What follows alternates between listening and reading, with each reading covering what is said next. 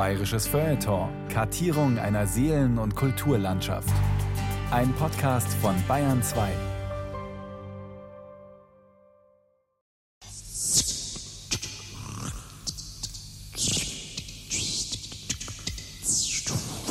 Irgendwie sah es aus, als wenn der Battlestar Galactica in München gelandet wäre.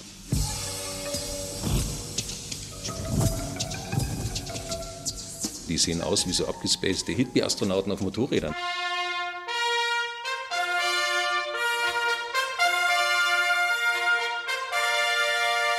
The 1972 Summer Olympic Games are the finest the world has known. Das bin ich. Das ist das Elektroauto als Begleitfahrzeug beim Marathonlauf. Die Leute, die haben sich wirklich so gefühlt wie Pioniere, die halt in Bereiche vordringen, die außerhalb normaler Lebenserfahrungen sind. Olympia 72. Der große Aufbruch. Ein bayerisches Feuilleton von Astrid Meierle. Beton statt Tapete. Ich bin gerade einmal acht Jahre, fast so alt wie das olympische Dorf selbst, als ich dieses das erste Mal besuche. Mein Onkel lebt dort in München als Student in einem der kleinen Apartments im Hochhaus. Alles ist anders. Anders als alle Arten zu wohnen, die ich bisher gesehen habe. Was normalerweise in verschiedenen, voneinander getrennten Zimmern passiert, Essen, Schlafen, Fernsehen, ist alles in einem einzigen Raum möglich. Am liebsten würde ich bleiben und gleich einziehen. Denke, dass mir diese 19 Quadratmeter zum Leben und Wohnen genügen würden. Wenn ich nur jeden Tag in diesem Betonturm übernachten könnte mit dem wuchtigen Betontreppenhaus, den gigantischen Betonbalkonen und wenn ich von dort aus jeden Tag diesen wahnsinnigen Blick über das Dorf hätte und diesen Park besuchen könnte. So viel Grün da unten. Und ganz in der Nähe gleich nochmal was zum Augenreiben. Genau das Gegenteil von Beton. Aber genauso faszinierend. Das Olympiastadion, die Sporthalle und die Schwimmhalle. Alles überwölbt von einem gemeinsamen, transparenten, fast schwebenden Dach, das aussieht wie ein riesiges Zelt. Wenn ich darunter stehe, habe ich das Gefühl, dass über mir riesige Spinnennetze gespannt sind. Das olympische Dorf, der Park, das Stadion. Ein gebautes Experiment. Heute Architekturikone und internationales Symbol der Spiele von 72. Anwärter auf den Status als UNESCO-Welterbe. Unglaublich, was damals in München möglich war. Wo ein halbes Jahrhundert später über jedes Hochhaus, das knapp die Frauenkirche überragt, gefühlte zwei Jahrzehnte diskutiert wird.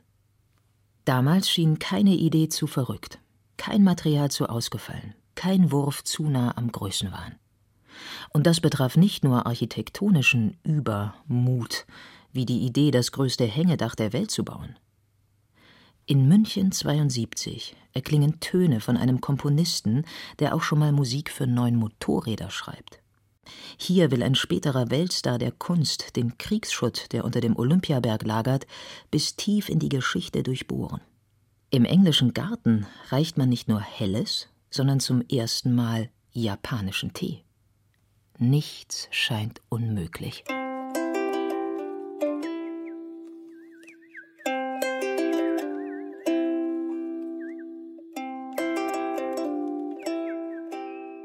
Als München 1966 beginnt, sich auf das olympische Großereignis vorzubereiten, sind zukunftsweisende Ideen zunächst eher rar gesät. Die einen wollen einen bayerischen Löwen als Logo für die Spiele oder das Münchner Kindl. Die anderen meinen, das bewährte weiß-blaue Rautenmuster müsste unbedingt einen prominenten Auftritt bekommen. Und dann gibt es auch noch einen Wirt, der mit einer ganz besonderen Idee bei der Stadt anklopft. Der Jan als Besitzer von Wienerwald hatte an den Stadtrat den Antrag gestellt, dass man noch an den Fernsehturm so riesige Händel hängen könnte, unten drunter, drei Stück in Glasfaser, also schätzungsweise zehn Meter groß. Und dieser Antrag im Münchner Stadtrat ist nun mit einer Stimme nicht positiv entschieden worden. So Kilian Staus, Münchner Gestalter und Professor für Design an der TH Rosenheim. Wir wären als die Spiele in die Geschichte eingegangen, die drei lackierte Wienerwaldhändel an den Fernsehturm gehangen haben, nicht als die Spiele, die wir heute sind. Doch dann kommt einer mit Visionen. Ottel Eicher. Mitbegründer der Hochschule für Gestaltung in Ulm, bereits damals bekannt für das Design der Lufthansa. Privat Ehemann von Inge Eicher-Scholl, Schwester der Widerstandskämpfer Hans und Sophie Scholl. Ottel Eicher, Jahrgang 1922, wird den Olympischen Spielen ihr Gesicht, ihre Farben, ihre optische Strahlkraft und vor allem auch ihren freien Geist verleihen. Das ist der Geist eines in den Jahren lässigen Pragmatikers, der weiß, dass er eine große Chance hat, aber auch eine große Aufgabe in relativ kurzer Zeit. Also wir reden von dem Zeitpunkt seiner Berufung als Gestaltungsbeauftragten bis zum Beginn der Spiele von vier Jahren ein ganz dickes Brett bohren zu müssen. Kilian Staus Vater, Eberhard, hat mitgewirkt in Ottel Eichers Team für Olympia. Eberhard Staus war vor allem für den öffentlichen Raum zuständig, denn in München klafften in den späten 60er Jahren noch unschöne Kriegslücken. Wehende, farbige Fahnen sollten so manche Bruchstelle kaschieren. Aber es ging nicht nur um den Auftritt Münchens. Olympische Spiele werden normalerweise von einer Stadt ausgerichtet und nicht von einem Land. Und Deutschland hatte sich aber schon in der Nachkriegszeit einmal mit Berlin beworben für quasi Nachkriegsspiele. Und man kann sich vorstellen, dass das nicht gut ausging, nachdem 1936 die Nazispiele in Berlin stattgefunden haben. Es war also eine der ersten Möglichkeiten für die damals noch junge Bundesrepublik, sich auf dem internationalen Parkett überhaupt zu präsentieren. Ottel Eicher und sein Team stehen nicht nur vor der Herausforderung, das Erscheinungsbild einer globalen Sportveranstaltung zu entwerfen, sondern gleich das eines neuen Deutschlands. Frei, offen, friedlich, demokratisch. Und zwar bis ins letzte Detail. Plakate, Programmhefte, Eintrittskarten, Trinkbecher, ja sogar Mülltüten tragen die heiteren, leichten Farben, für die die Spiele bis heute bekannt sind. Kein Pathos, kein Gigantismus, kein Schwarz, Rot oder Gold. Stattdessen helles Blau, Grün, Orange, Gelb, lichte Farben, die sich wie zufällig zu einer Regenbogenpalette fügen. Auch der Dresscode für das Personal setzt auf die Wirkung von Farben. 27.000 Menschen werden entsprechend eingekleidet. Funktionäre, Ärzte, Techniker, Platzanweiser, Gärtner, Hostessen und sogar die Polizei. Ortel Eicher sprach mehr oder weniger ein Uniformverbot aus und hat gesagt, also niemand kommt dort an Ordnungskräften vorbei, die Abzeichen tragen oder irgendwas, sogar eine Waffe. Die Polizei wurde, also vor allem, kennt ihr diese Bilder jetzt der Motorradpolizei, die wurden in so silberne Kombis, metallisierte Kunststoffkombis gesteckt, bekamen einen blauen Helm mit einer Nummer drauf und fuhren auf hellblauen, also Olympia-hellblauen BMW-Motorrädern durch die Gegend. Hinten auf der Jacke gab es, glaube ich, noch den Regenbogen. Also die sehen aus wie so abgespacede Hitby-Astronauten auf Motorrädern. Auch der Erfinder selbst trägt einen solchen hippiesken Weltraumanzug, als er erstmals offiziell dem sportbegeisterten Publikum vorgestellt wird. Wir kennen ihn alle, ich glaube, es ist Ottel Eicher, Chef der visuellen Gestaltung der 20. Olympischen Spiele hier in München. Grüß Gott, Herr Eicher. Heute würde man wahrscheinlich hingehen und würde sagen, okay, das Erste, was ich mache, ist, ich budgetiere das Ganze, ich sage, ich brauche so und so viele Leute, ich brauche so und so viele Räume, ich brauche so und so viele Millionen an Ausstattung und dann kann ich loslegen. Und er beginnt erstmal mit einem ganz kleinen Team, fast zart, tastet sich so ran.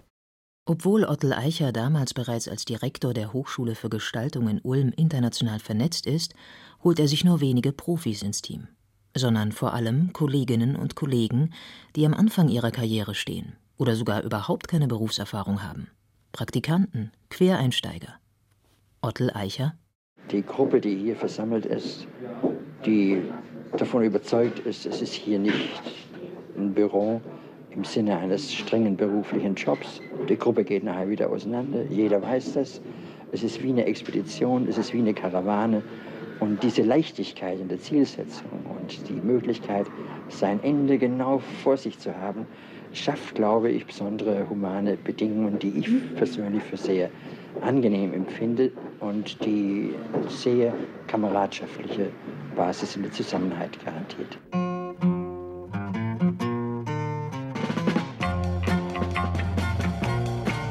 1971 besucht ein Team des bayerischen Fernsehens die Eicher-Karawane bei der Arbeit. Seit drei Jahren entwirft dieses Team alles, was das äußere Erscheinungsbild der Olympischen Spiele bestimmen soll.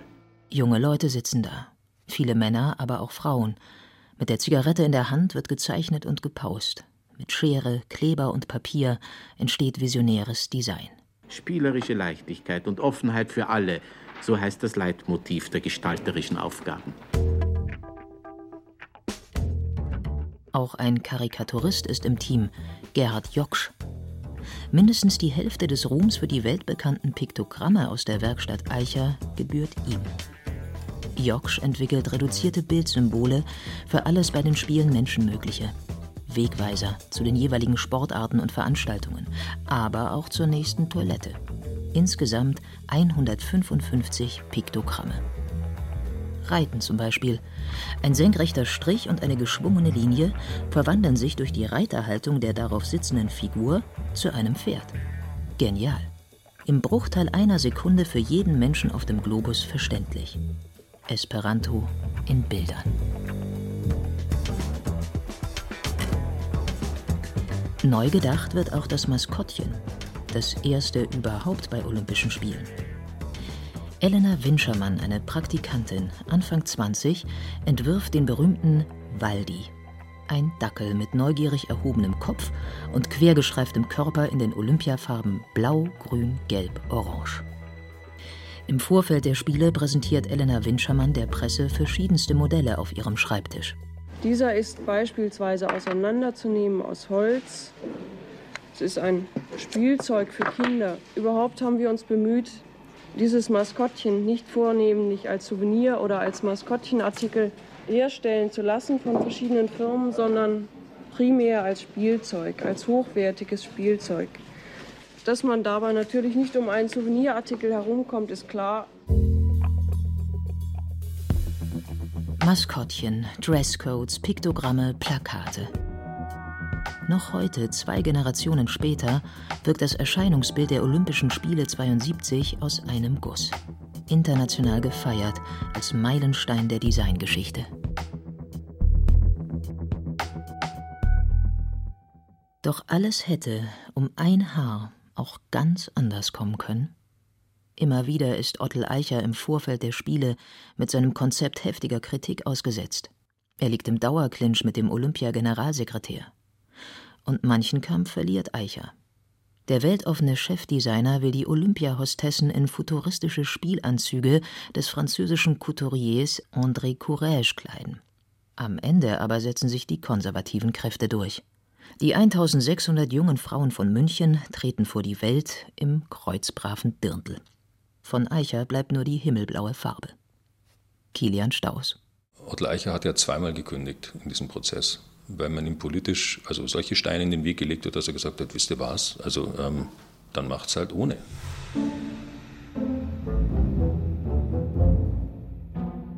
Der große Aufbruch entsteht aus einer Brise Genie, viel Mut mit Vertrautem zu brechen und entsprechender Widerständigkeit. Und manchmal braucht es auch schlichtweg Glück, damit visionäre Würfe in der Wirklichkeit landen und sie bereichern können. Geniale Ideen können auf dem Netz entlang rollen, wie der Ball beim Tennis, um dann auf die eine Seite herunterzufallen oder die andere.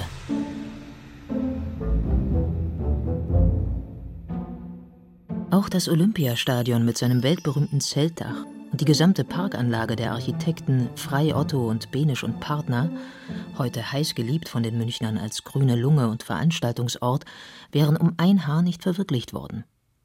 Eberhard Schunk wohnt heute im Olympischen Dorf. Ende der 60er Jahre nimmt er als junger Architekt in einem Team aus sieben Münchner Büros am Wettbewerb teil. Gespannt verfolgt er die Diskussion und Entscheidung der Jury. Es war nämlich so, dass der Vorsitzende Egon Eiermann, einer unserer wirklich größten Architekten der Nachkriegszeit, zu spät kam. Als er eintraf, war bereits das ganze Projekt Benisch und Partner ausgeschieden. Und zwar, weil äh, die Jury daran gezweifelt hat, dass man diese Idee so umsetzen könne. Daran schuld war natürlich in der Hauptsache die kühne Idee der Zeltdächer über den Sportstätten. Eiermann hat dann sofort beantragt, dass dieses Projekt wieder zurückgenommen wird. Und wie wir jetzt alle wissen, hat es ja am Schluss den ersten Preis gewonnen. Und wie ging es den Verlierern, also Eberhard Schunk und seinen Kollegen, mit der Entscheidung der Jury? Es ist allein die Idee, dass man diesen Kanal, der ja von Nymphenburg bis zur Isar führt, dass man diesen aufstaut und zu einem See formt. Das ist allein schon eine schöne Idee. Die zweite große Idee war, diesen fast kegelförmigen Schuttberg total landschaftlich umzugestalten in eine Hügellandschaft. Dann war auch noch die große Idee, dass man die drei Sportstätten, Schwimmhalle, Sporthalle und Stadion, dass man die zusammenfasst in einem großen gestalterischen Zusammenhang. Und diesen Zusammenhang dann nachher noch betont mit der aufsehenerregenden Idee, das alles mit Zelten zu machen. Das waren wohl die drei wichtigsten Ideen und die wurden von uns neidlos anerkannt. Das war keine Diskussion. Auf den alten Kriegstrümmern der Stadt soll ein neuer Ort errichtet werden, wo Menschen friedlich zusammenkommen können. Zum Zeitpunkt des Wettbewerbs ist das Gebiet des heutigen Olympiaparks, das einst flache Oberwiesenfeld, noch eine Halde für Kriegsschutt. Zehn Millionen Kubikmeter. Hier sollen 85 Hektar Grün entstehen, mit künstlichen Hügeln und See, ohne Mauern oder Abgrenzungen, offen in die Stadt auslaufend gekrönt von Sportstätten mit dem zu diesem Zeitpunkt größten Zeltdach der Welt. Das lichtdurchlässige Netz, aufgehängt an mehr als zwei Dutzend Stahlpylonen, würde insgesamt 59.000 Quadratmeter überspannen.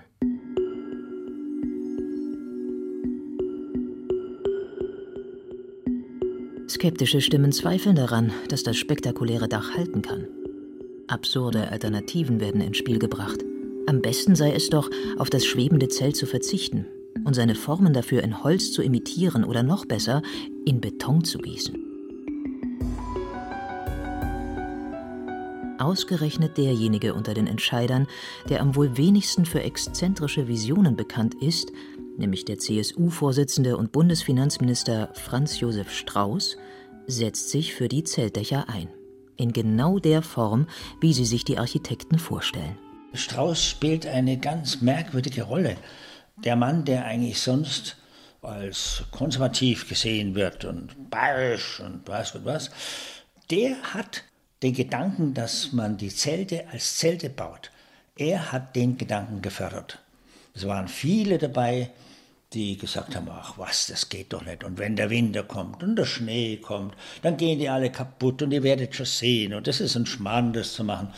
Und da muss man wirklich dem Franz Josef Strauß zugutehalten. Er war derjenige, der diesen Gedanken festgehalten hat. Das war damals wirklich ein Risiko. Kein Ingenieurbüro hat Erfahrung mit einem Entwurf dieser Dimension. Noch unmittelbar vor dem Aufbau scheint völlig offen, ob die Konstruktion technisch funktioniert. Eberhard Schunk. Da gibt es ja aufregende Bilder, wie dieser ganze Kuddelmuddel da unten liegt. Also ein Haufen Kabel und Netze kein Mensch konnte sich vorstellen, dass wenn man die dann hochzieht an den Masten, dass dann wirklich diese schöne Endform entsteht. Und dass diese immensen Kräfte, mit denen das Dach gespannt ist, dauerhaft gehalten werden können. Diese gewaltigen Kräfte, die dazu nötig sind, das Dach gespannt zu halten, diese Kräfte muss man ja irgendwo hinleiten sodass also diese Lasten dann abgetragen werden müssen. Und das sind Betonmassen, die kann man sich ruhig vorstellen in der Größe eines Einfamilienhauses, die dann zum Teil unter dem mittleren Ring noch sich befinden. Das war natürlich schon eine Kühnheit und eine Pionierleistung, wie sie absolut unüblich waren, absolut aufsehenerregend und neu. Und am Ende sehr, sehr teuer. Zehnmal so viel wie zu Beginn veranschlagt. Allein das Zeltdach wird 170 Millionen D-Mark kosten. Visionäre Würfe haben auch oft ihren Preis. Bemalte, würfelförmige Häuser.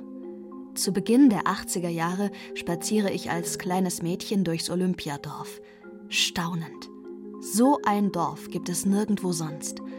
In unmittelbarer Nachbarschaft stehen da nebeneinander Hochhäuser und Terrassenbauten, Bungalows und kleine, bunt gestaltete Wohnwürfel. Deren Fassaden wirken wie riesige Leinwände unter freiem Himmel. Jedes Haus anders. Gesichter, Comics, Regenbögen und Sprechblasen an den Außenwänden. Überlebensgroß tauchen an einer Ecke Tom und Jerry auf. Hauswände zu bemalen scheint nicht verboten zu sein. Ja, man muss es offenbar nicht einmal heimlich tun. In der Bäckerei der Ladenzeile im Olympischen Dorf erzählt eine junge Frau, dass sie nachmittags mit ihrer Freundin ihr Häuschen mit Farbe verzieren will. Zu gerne würde ich dabei sein und dabei einen Blick in die Häuser werfen. Einen Blick in eine neue Welt. Die Grundidee war immer, man kann zum Hausmeister gehen und kann sagen, ich hätte gern Farbe und eine Leiter und Pinsel und so weiter. Es wird alles gestellt und diese Aneignung. Und es ist jetzt nicht so, dass das alles künstlerisch wertvoll ist oder die tollsten Gestaltungen aller Zeit, ist egal. Also das zuzulassen, auch als Betreiber eines Studentenwohnheims, ist schon eine Schau. Das spiegelt für mich sehr den Geist wider, der so um 72 geherrscht haben muss. Doch nicht alle sind begeistert von diesem Geist, von den gebauten Visionen im Olympiadorf von der in Beton gegossenen Zukunft. Eberhard Schunk erinnert sich. Als er 1975 vorhat, in das olympische Dorf zu ziehen, erntet er viel Kopfschütteln. Das olympische Dorf hatte ja einen futuristischen Anstrich. Und man muss sich nur vorstellen, wie diese Terrassen, als sie noch völlig ohne Grün waren, mit welcher, ähm, ja, ich möchte fast sagen, Brutalität diese Gebäude gewirkt haben müssen. Heute ist das Dorf eine internationale Architekturikone. Längst steht es unter Denkmalschutz. Viele Fürsprecher plädieren dafür, dass das olympische Dorf mit Park, Beschilderung, Bänken und allem, was dazugehört, endlich UNESCO-Welterbe werden soll. Ganz anders die Wahrnehmung in den frühen 70ern. Ja, und dann das ungewohnte Bild, das die Leute nicht mit einem Haus verbunden haben. Ein Haus hat halt zwei Dachflächen, am besten aus Ziegel, geneigt und darunter befindet sich dann die Wohnung. Aber dieses Dorf hatte eben eigentlich kein Haus mit zwei Dachflächen, sondern es war eigentlich ein großes Gebirge. Und das hat viele wohl abgeschreckt. Sodass also dann schließlich das Dorf wirklich übel beleumundet war. Ja, da zieht man doch nicht hin, ja, das ist ja unmöglich. Und das hat auch zu dem niedrigen Einstandspreis geführt. Vielen ist auch die Tatsache unheimlich, dass man das olympische Dorf und die privaten Garagen über unterirdische Straßen erschließt. Ganz anders die ersten Bewohner des olympischen Dorfes, wie Eberhard Schunk. Sie sind fasziniert von der Architektur, von den autofreien Straßen und den großzügigen Grünflächen in der Nähe der Bungalows und Wohnungen. Die Leute, die am Anfang eingezogen sind, die haben sich wirklich so gefühlt wie Pioniere, die halt zum allerersten Mal etwas ausprobieren, was andere nicht wollen und in Bereiche vordringen, die außerhalb normaler Lebenserfahrungen sind. Manche Utopie löst ihr Versprechen zu Beginn nur für diejenigen ein, die ihrer Zeit vielleicht etwas voraus sind. München 72 hat Ideen entwickelt, die gerade heute in Zeiten massiver Nachverdichtung mehr denn je für attraktives städtisches Wohnen stehen. Gelebte Experimente. Jede noch so futuristische Idee wird ausprobiert. Die Badezimmer in den Hochhausapartments meines Onkels sind im wahrsten Wortsinn aus einem Guss. Genauer, aus cremefarbenem Polyesterharz. Passgenau in die kleinen Räume der Apartments eingefügt wie eine Raumkapsel in einem neuen Wohnorbit. Genau daran denke ich viele Jahre später, als ich mich als Abiturientin in der Toilette eines Flugzeugs befinde und ein Déjà-vu erlebe. Die gleichen Wände und auch die Form, wie die Raumkapsel damals bei meinem Onkel im Olympiadorf. Die Gestalter von Olympia 72 wissen selten, wie eine Sache ausgeht ob sie gelingt, trägt, hält und wenn ja, wie lange. Sie haben nur wenig Zeit und scheuen dennoch kein Risiko. Woher kommt diese Energie, diese Experimentierfreude, diese Kühnheit? Kilian Staus Ich kann es belegen mit einem Gespräch, das ich mit Werner Wirsing mal geführt habe, der als einer der Architekten im Olympischen Dorf für die Studentenflachbauten, auch für die alte Mensa und einen Teil der Stufenbauten verantwortlich war.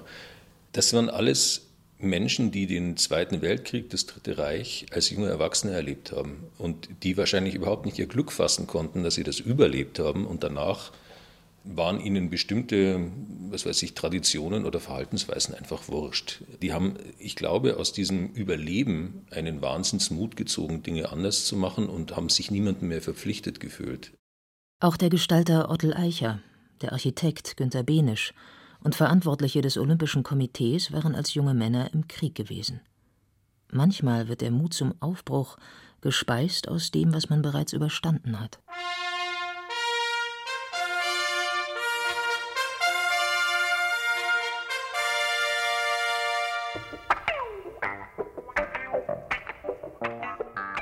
Anlässlich der Olympischen Spiele 72 schaffen sich unzählige Familien ihren ersten Farbfernseher an.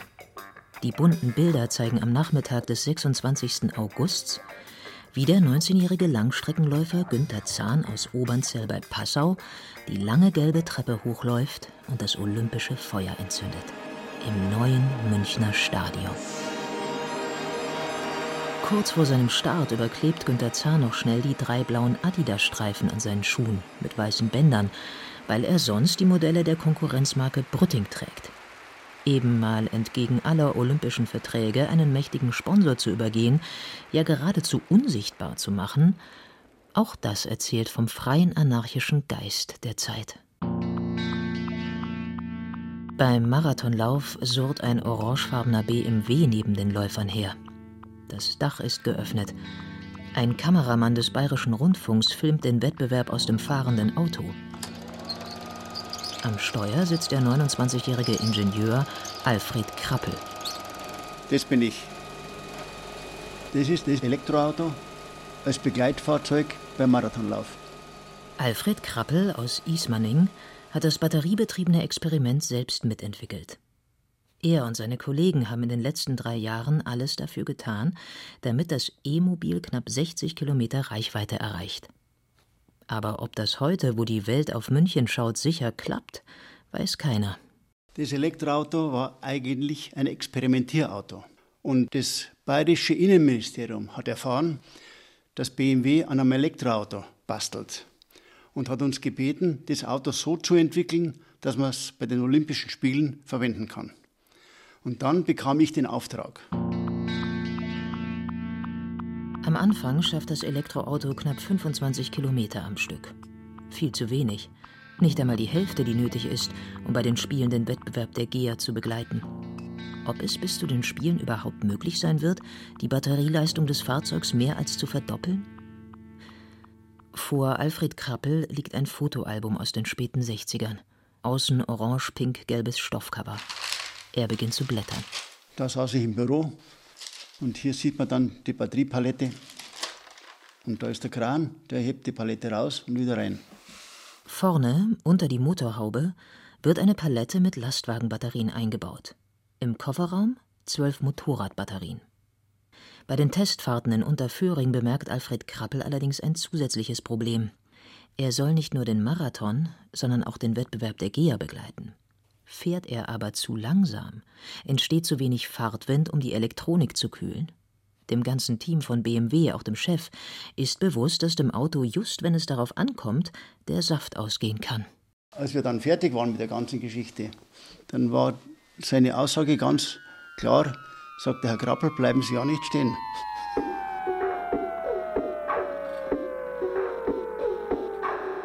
Die Pionierstat glückt. Der Motor hält durch. Große Erleichterung bei Alfred Krappel und seinem Team.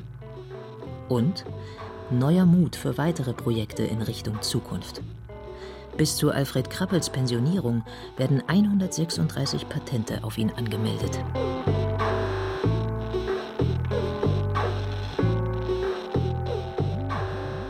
Heute, wo wir mehr als ein halbes Jahrhundert später noch immer damit beschäftigt sind, Verbrenner von der Straße zu bekommen, hätte Erfinder Krappel natürlich auch noch Ideen. Visionäre gehen nicht in Rente, zumindest nicht im Geiste. Ich würde auch heute die Elektroautos anders entwickeln. Ich würde Batterien normen.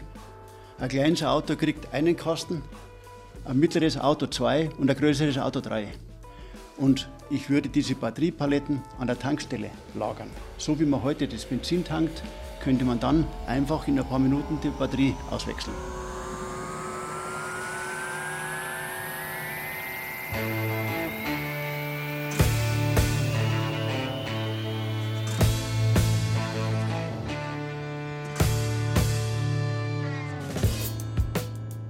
Zurück in die Mit-60er Jahre.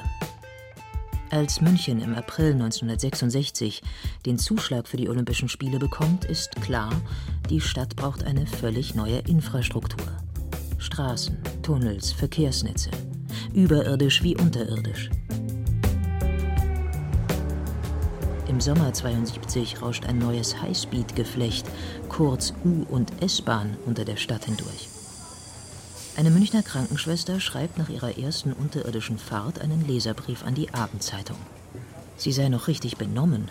Es sei das größte Erlebnis ihres Lebens gewesen, ja mehr noch. Ein Wunder.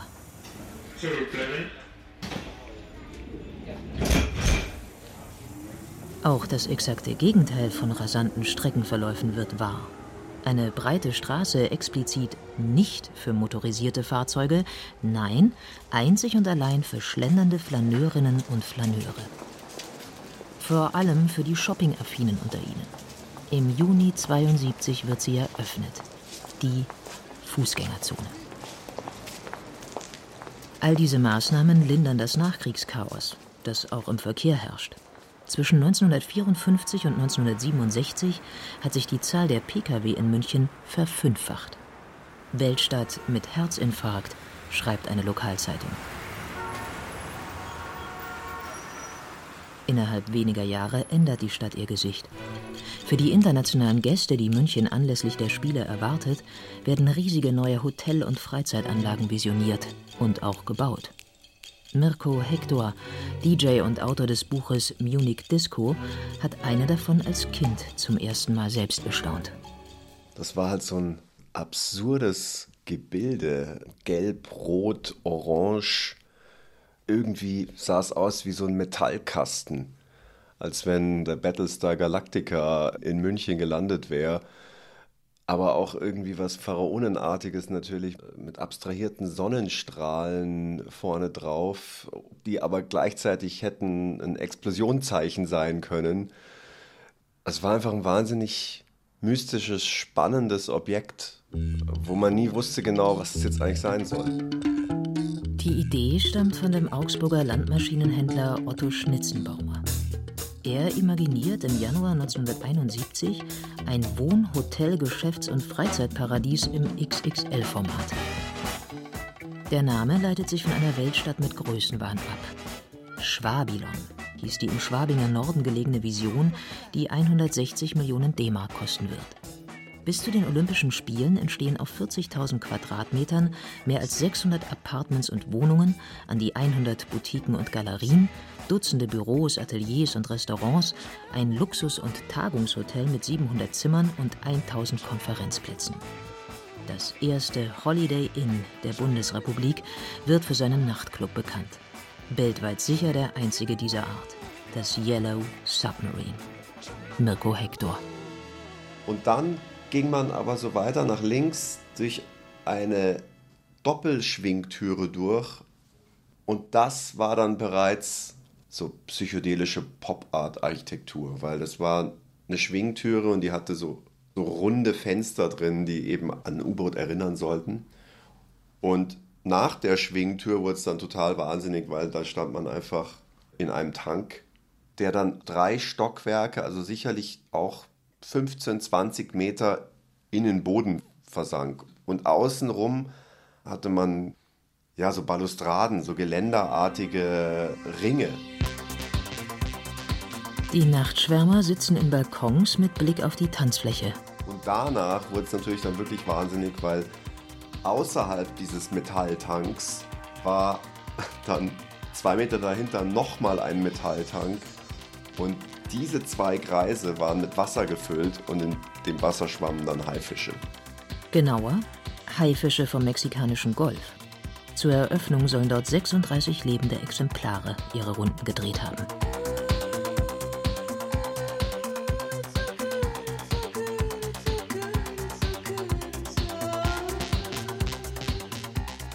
Während die Diskothek Yellow Submarine weit über München hinaus bekannt wird, erlöscht das Leben in der Freizeitstadt Schwabilon bereits ein Jahr nach der Eröffnung. Von 100 Läden sind nur mehr eine Handvoll vermietet. So visionär und verlockend das Gesamtkonzept der Einkaufs- und Freizeitstadt Schwabilon klingt, mit Tropengarten, römischer Sauna, Spielothek, Kino und Eislaufhalle, irgendwie erreicht man die Stadtbevölkerung nicht. Was jenseits der Münchner Freiheit liegt, wird kaum wahrgenommen, quasi Stadtrand. Was sind wohl die Gründe dafür, dass sechs Jahre nach Eröffnung Teile der Wohn- und Freizeitstadt schon wieder dem Erdboden gleichgemacht werden? Der Münchner ist halt gehfaul, meint Mirko Hector. War der multioptionale Pop-Tempel aber vielleicht auch zu weit in die Zukunft gedacht? War das galaktische Gebilde seiner Zeit zu weit voraus? Ja, was heißt zu weit voraus? Es ist ja heute noch zu weit voraus.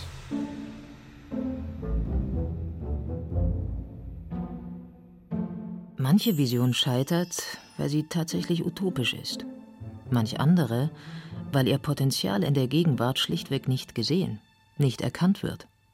Auch München 72 versemmelt die eine oder andere Chance. Zum Beispiel die auf ein Kunstwerk von Weltrang. Zwar planen das Olympische Komitee, Stadt und Freistaat ein gigantisches Kulturprogramm mit allen nur denkbaren Künsten auf sämtlichen alten und neuen Bühnen Münchens. Doch die Kunstprojekte, die eine der wichtigsten Avantgarde-Galerien der Stadt verwirklichen möchte, werden skeptisch beäugt. Im Portfolio der Galerie Heiner und Six Friedrich tauchen die international hochkarätigsten Künstler auf. Andy Warhol, Dan Flavin, Gerhard Richter, Heute allesamt Schlüsselfiguren der Gegenwartskunst. So auch der amerikanische Land-Art-Künstler Walter de Maria. Im Vorfeld der Spiele ist er fasziniert von der Idee, den Olympiaberg Richtung Erdmittelpunkt zu vermessen. De Maria plant eine imaginäre Reise, genauer eine 120 Meter tiefe Bohrung. Sie soll zur einen Hälfte durch den aufgehäuften Kriegsschutt des Olympiabergs führen zur anderen Hälfte will de Maria seine Bohrung ins natürliche Erdreich unter dem Kriegsschutt weiterschrauben. Die Galeristin Six Friedrich erinnert sich. Walter hat immer ganz spezielle Ideen ausgeführt. Und als er das hörte mit dem Schuttberg, da kam ihm die Idee, das mit einer Röhre zu verbinden in das gewachsene Erdreich hinein, um so eine, ja, eine geschichtliche Verbindung zu schaffen. Ja und oben sollte nur eben eine Bronzeplatte liegen. Man konnte nichts sehen. Außer einer gut dreieinhalb Meter großen bronzenen Scheibe, die auf die Bohrung verweisen sollte. Ein künstlerisches Gedankenexperiment über die Geschichte des Olympiabergs mit dem Ziel, Gegenwart, Vergangenheit und ja, Erdgeschichte miteinander zu verbinden. Nicht ganz einfach zu vermitteln, diese Idee. So ein Projekt wie das Dach vom Olympiagelände, vom Benisch, das ist natürlich auch sichtbar, ja. Das geht den Leuten mehr ein als so Kunst, die irgendwo in der Erde ist. Und es war ja auch eine schwierige Kunst. Olympic Mountain Project soll Walter de Marias Werk heißen. Ich meine, es wäre sicher weltberühmt geworden. Zweifellos, aus heutiger Sicht. Aber damals? Die Olympialeute waren alle immer sehr für unsere Pläne zu haben, aber in der Stadt war das natürlich schwierig, in dem Stadtgremium, ja. Was München verschläft, erhebt Kassel wenige Jahre später zu einem Weltereignis in der bildenden Kunst. 1977 bei der Documenta 6 kann Walter de Maria mitten in der Stadt auf dem Friedrichsplatz seine Bohrung realisieren. Und zwar nicht nur 120 Meter, die senkrecht ins Erdinnere führen, sondern volle 1000. Vertikaler Erdkilometer heißt das heute international hochgeschätzte Kunstwerk. In München hätte de Maria mit seiner Kunst noch einmal einen Hinweis auf die Vergangenheit gesetzt, den Zweiten Weltkrieg, die Wunden. Doch man wollte fröhliche, heitere Spiele. Nicht sollte mehr an die dunkle Zeit erinnern, Vielleicht spielte auch dieser Gedanke bei der Ablehnung des Projekts eine Rolle. Manch kluge Vision tut eben auch weh, legt den Finger in die Wunde.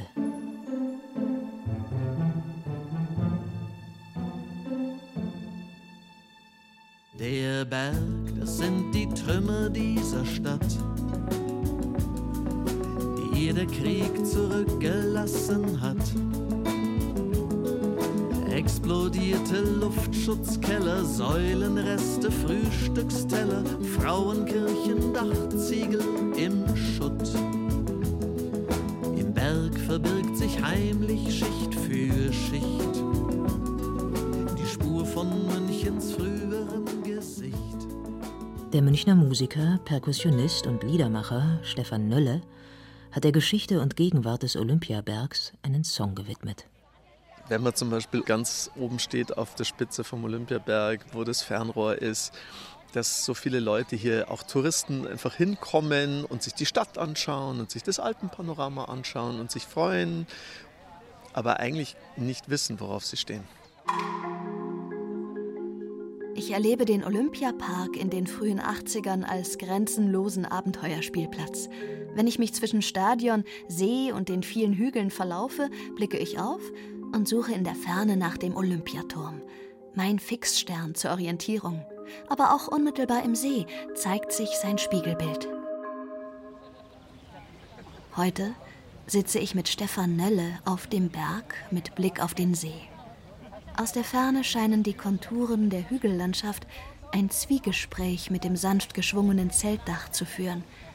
Wir sehen, dass der Park weder eine Mauer noch Grenzen hat, sondern einfach wie selbstverständlich in die Stadtlandschaft übergeht. Hinter uns rollen Skater den Berg hinunter. Eine Gruppe Joggerinnen ist unterwegs. In der Ferne balancieren ein paar Slackliner über die Wiese. Direkt unten am See drehen Väter, Mütter und Paare mit Kinderwägen ihre Runden und auf dem Wasser tuckern neben Enten und Schwänen auch ein paar Boote mit jungen Menschen. Ein modernes Idyll. Die Vision ist Wirklichkeit geworden und zeigt gerade heute, wie weit sie in die Zukunft gedacht war. Eine grüne Lunge in der feinstaubgeplagten Gegend am Mittleren Ring. Ein Ort für Bewegung und Begegnung. Stefan Nölle blickt auf die Seebühne vor uns, die Open-Air-Plattform Theatron. Sehr wichtiger Platz für mich als Teenager Anfang der 80er Jahre. Wir sind immer sonntags mit dem Radl hier rausgefahren und äh, gab es dann Musik. Und ich habe hier zum Beispiel Konstantin Wecker gesehen, ich habe hier Willy Michel gesehen, das ganze Theatron voll besetzt. Das, weißt du, das sind dann auch tausend Leute oder so, die dann mitgesungen haben in Schwabing auf dem Boulevard und Isarflimmern. Bands wie Inka und Hamilton oder Guru Guru. Eine der wichtigsten deutschen Krautrock-Bands der 70er Jahre. Da gibt es diesen einen wirklich legendären Tag, wo der Manni Neumeier von Guru Guru nach dem Konzert oder während des Konzerts einfach in den See gesprungen ist. Natürlich sind wir hinterhergesprungen. Als Jugendlicher ist Stefan Nölle fasziniert von all den Konzertbühnen im Park. In der Olympiahalle verfolgt er legendäre Auftritte von Bob Dylan, Prince und Dizzy Gillespie, im Stadion Konzerte von den Stones und Robbie Williams. Ein Abend im April 89 mit Liza Minnelli, Frank Sinatra und Sammy Davis ist Stefan Nölle in besonderer Erinnerung. Meine Karte kostete damals 300 Mark, was sehr viel Geld war mit Anfang 20. Aber ich habe mir damals halt gedacht, naja, Sinatra und Sammy Davis sehe ich nie wieder, entweder heute oder nie. Dann ging das Konzert los und die Leute auf den VIP-Plätzen, das waren, glaube ich, also Leute dabei wie Udo Jürgens, Harald Junke und natürlich städtische Prominenz und alles Mögliche. Die saßen alle noch gar nicht, weil die natürlich noch beim Sekt im VIP-Bereich waren. Und Sammy Davis, der aber den Job hatte, den er praktisch, wenn er mit Sinatra unterwegs war, sein ganzes Leben lang hatte, nämlich den Anheizer zu geben, musste auf die Bühne, pünktlich um acht. Das fand ich eine ziemlich komische Situation, aber er hat es natürlich professionell genommen und hat von allen dreien tatsächlich das Beste abgeliefert an dem Abend überhaupt. I've got you under my skin. I've got you deep in the heart of me. So deep in my heart that you're really a part of me. I've got you under my skin. Die ehemaligen Sportstätten der Olympischen Spiele in Kultur- und Musikbühnen zu verwandeln, war klug, nicht nur in finanzieller Hinsicht. Tausende Konzertnächte und Open Airs in Olympiahalle, Stadion und Theatron bilden den langen glamourösen Nachhall, den die Münchner den Spielen 72 verdanken. Kein internationaler Superstar, der hier noch nicht gespielt hat. Led Zeppelin, Whitney Houston, Michael Jackson. Viele wie Bruce Springsteen und Bon Jovi waren ein halbes Dutzend Mal hier, die Rolling Stones noch öfter. All the lovers, all the friends, get close together. Two people. Tina Turner führt einsam die Spitze an. Sie brachte es sogar auf mehr als 25 Konzerte unter dem Zeltdach. Was man anfangs kaum für möglich hielt, 50 Jahre später trägt es noch immer.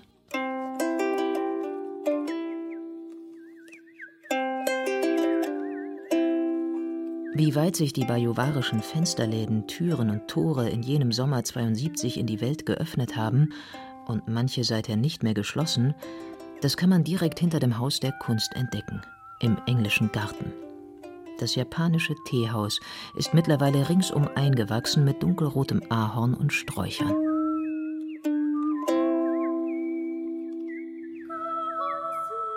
Das Teehaus kommt anlässlich einer Ausstellung nach München.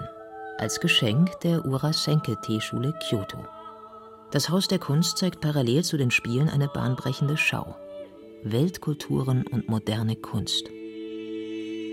Zum ersten Mal wird der Einfluss orientalischer, asiatischer und afrikanischer Kulturen auf die europäische Kunst so umfassend dokumentiert. Der blaue Reiter Kandinsky, erfährt man nun, malte nach ägyptischen Hieroglyphen. Der große Picasso ließ sich inspirieren von blockigen Skulpturen aus dem Kongo. Und auch das Teehaus steht bis heute beispielhaft dafür, wie sich europäische Architekten, etwa Le Corbusier und Ludwig Mies van der Rohe, von der traditionellen japanischen Baukunst inspirieren ließen. Rainer Gödel begleitet als Referent des Olympischen Komitees im Vorfeld der Spiele die Planung und den Aufbau des Geschenks aus Japan. Außerdem soll vor dem Teehaus ein Steingarten angelegt werden. Dafür reist Gödel mit einem japanischen Gartenbaumeister in das Ursprungsgebiet der Isar Richtung Sylvensteinspeicher.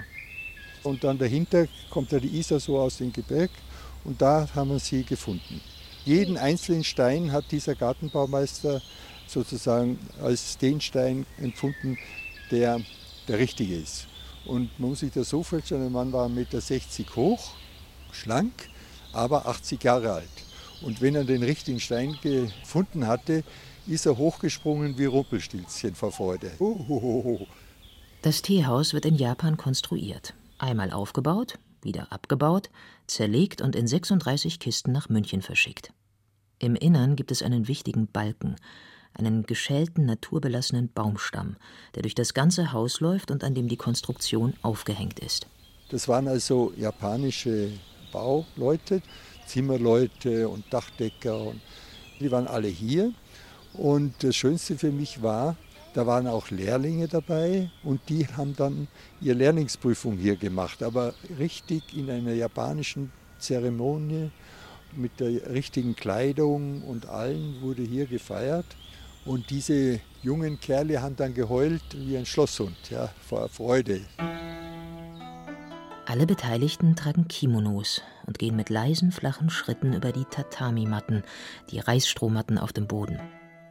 Genauso wie die Schülerinnen und Schüler, die heute im Teehaus den sogenannten Chado, zu Deutsch Teeweg lernen, ein 500 Jahre altes Ritual. Annette Kolb zum Beispiel. Sie hatte vor mehr als 20 Jahren in Japan die ersten Grundlagen des Chado kennengelernt. Zurück in München wird sie aktives Mitglied der Gesellschaft der Freunde des Teewegs Urasenke. Das war für mich einfach eine ganz grandiose Gelegenheit, das hier weiterzumachen. Hätte ich mir auch nie vorgestellt, dass ich in Europa die Gelegenheit bekomme, tatsächlich das weiterzulernen. Also das ist wirklich ein richtiges Geschenk. München vor mehr als einem halben Jahrhundert. Ich schmunzle über die Gegensätze. Eben hatten Wirte und Stadträte noch darüber diskutiert, ob man nicht drei überdimensionierte Glasfaserhändel an den Fernsehturm hängen soll. Und wenig später kann man in der bajuwarischen Bierstadt das kontemplative Zen-Ritual aus Fernost erlernen. Genau das Gegenteil von turbulenter Hopfengeselligkeit. Die Stadt hat sich 1972 der Welt geöffnet. Und das Mädchen, das einst staunend durch den Olympiapark streifte, genießt das noch heute. Zum Beispiel, wenn jedes Jahr rings um das Teehaus das Japanfest stattfindet, wo ein zeitgenössischer Samurai schon mal auf eine fleischgewordene Sailor Moon trifft, aus dem gleichnamigen japanischen Zeichentrickfilm. Wenige Schritte vom Teehaus entfernt kann man im Sommer 72, begleitend zur Weltkulturenausstellung im Haus der Kunst, drei Monate lang Musik aus der ganzen Welt hören. Auf der überdachten Terrasse und im eigens errichteten Klangzentrum über dem Club P1 ertönen Trommelklänge von der Elfenbeinküste, javanische Gamelanmusik und brasilianische Wiegenlieder.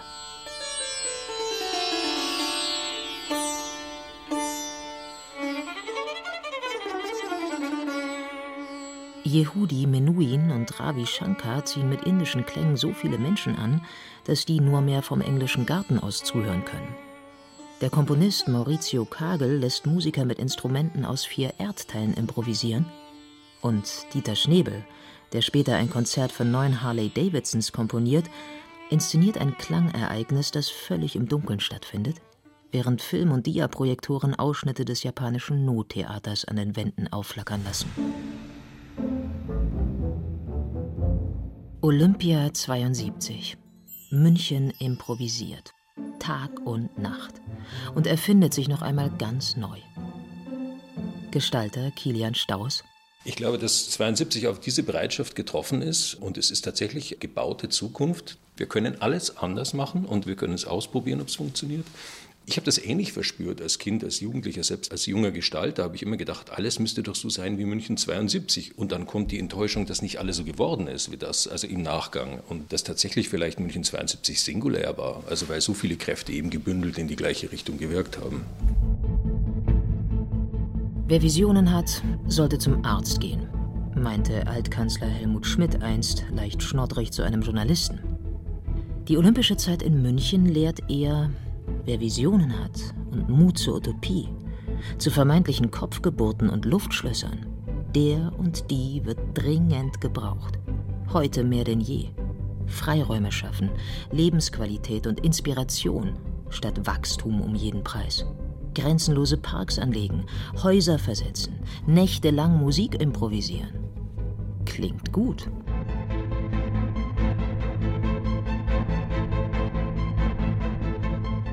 Olympia 72, der große Aufbruch. Sie hörten ein bayerisches Feuilleton von Astrid Meierle. Es sprachen Katja Bürkle und Laura Mehr. Ton und Technik Daniela Rüder. Regie und Redaktion Lydia von Freiberg. Eine Produktion des Bayerischen Rundfunks 2022.